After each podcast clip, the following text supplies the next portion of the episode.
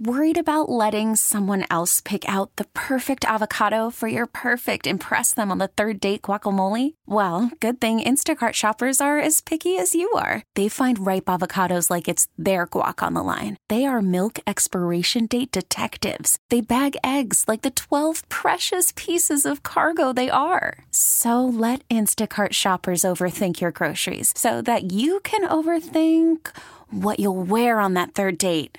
Download the Instacart app to get free delivery on your first three orders while supplies last. Minimum $10 per order, additional term supply. What's driving the conversation in California today? Every weekday at this time, we explore a topic that's making news in our state. This is the state of California. And good afternoon. I'm Doug Sovern, KCBS political reporter and host of The State of California, along with Patti Reising and Jeff Bell.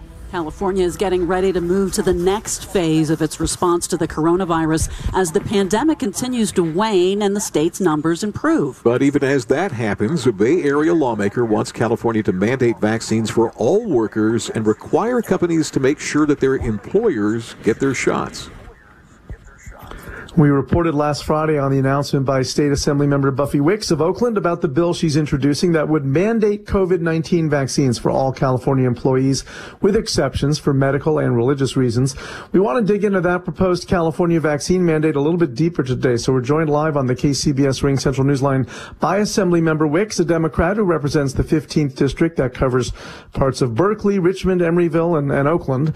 Uh, thank you so much for being with us. Uh, so, first question: As the state starts to look ahead to COVID nineteen becoming endemic rather than pandemic, and given that something like eighty percent of eligible Californians are already vaccinated, uh, why now? Why do we need to mandate something that it appears most people have already done? Well, uh, one, thanks for having me on the show. Um, secondly, I think you know the pathway to endemic is through vaccines. You know, the reason why we're seeing less deaths and less time in the ICU is because of vac- vaccinations, right? That remains a critical piece to um, combating this um, this terrible um, disease that we have. And I will say there are still people in the ICU and people dying today, and the vast majority of them are unvaccinated. Uh, and so the data is very clear. Vaccines work.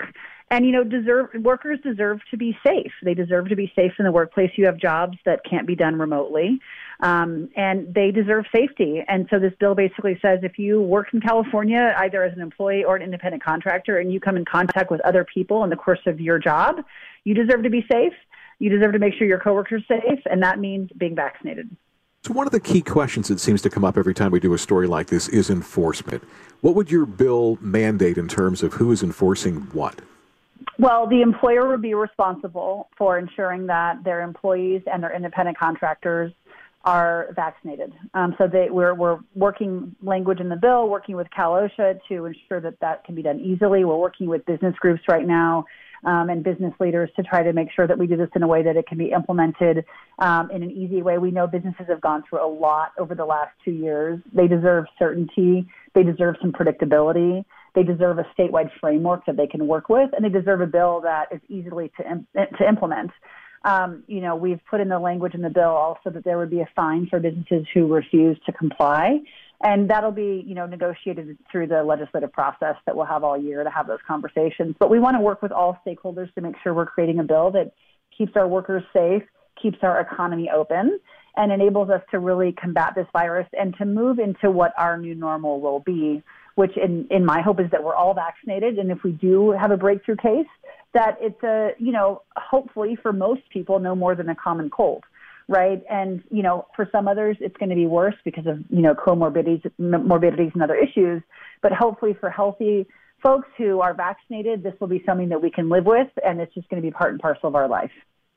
I want to talk a little bit about feedback from companies because we've gotten a number of news releases from groups and companies that are against this. And one of them refers to your bill, AB 1993, as a reprehensible power grab by the state government. How do you respond?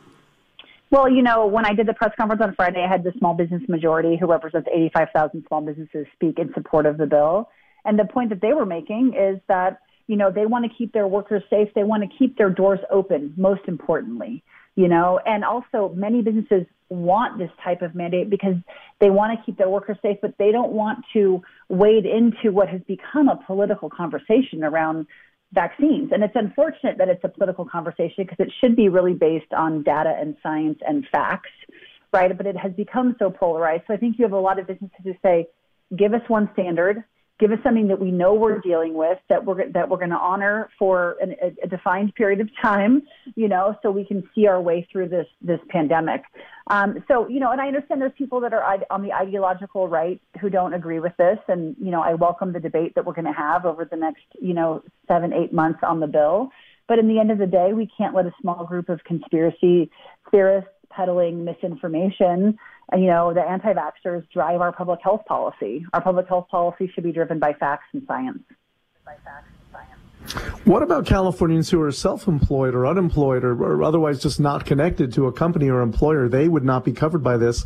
How concerned are you about, you know, whatever percentage of people that is uh, falling through the cracks?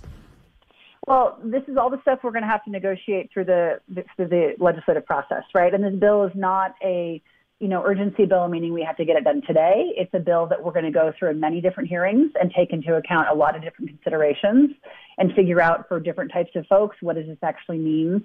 You know, and you do have folks who, you know, they're self-employed. They don't come in contact with other people through the course of their job at all. You know, and they work from home. You know, and so they're not exposing other people. They're not being exposed themselves, right? And so we'll take all that into consideration. But the goal is to vaccinate as many people as we can, keep our workplace safe and you know keep our economy going and move as you started the segment right from pandemic to endemic. And we really view that vaccines is the pathway there Given that, what we just said about moving to uh, endemic, uh, the state health secretary said today that um, the, the administration is not ready to relax the mask mandate for schools yet, but he hopes to set a date to do that that he would announce on February 28th. What are your thoughts, and I know you've got kids, um, about kids wearing masks in school and whether it's time to make that a recommendation and not a requirement? Well, I think we're certainly headed in that direction, especially as you know um, vaccination rate increases. I'm also a supporter of Dr. Pan's bill to require COVID-19 vaccines um, for for school age kids to go to school. My my uh, my daughter, who's eligible, is been vaccinated, and my youngest one isn't yet because she's not eligible yet. Um, but I think if we especially see that high increase of vaccination rates, I think that's what's going to enable us to be in a place where we can again go back to some sense of, of normalcy. Sense of, of normalcy. All right. Well, thank you so much for being with us today. Always good to speak with you. State Assembly Member Buffy Wicks of Oakland checking in on the state of California. Her bill uh, is going to take some time to get through the process. Uh, you can hear the state of California every weekday at 3.30 p.m. It's also available at kcbsradio.com and wherever you get your podcasts. You can find me on Twitter at Sovern Nation. A very lively conversation going on there today. I'm Doug Sovern, KCBS. T-Mobile has invested billions to light up America's largest 5G network from big cities to small towns, including right here in yours. And great coverage is just the beginning. Right now, families and small businesses can save up to 20% versus AT&T and Verizon when they switch. Visit your local T-Mobile store today.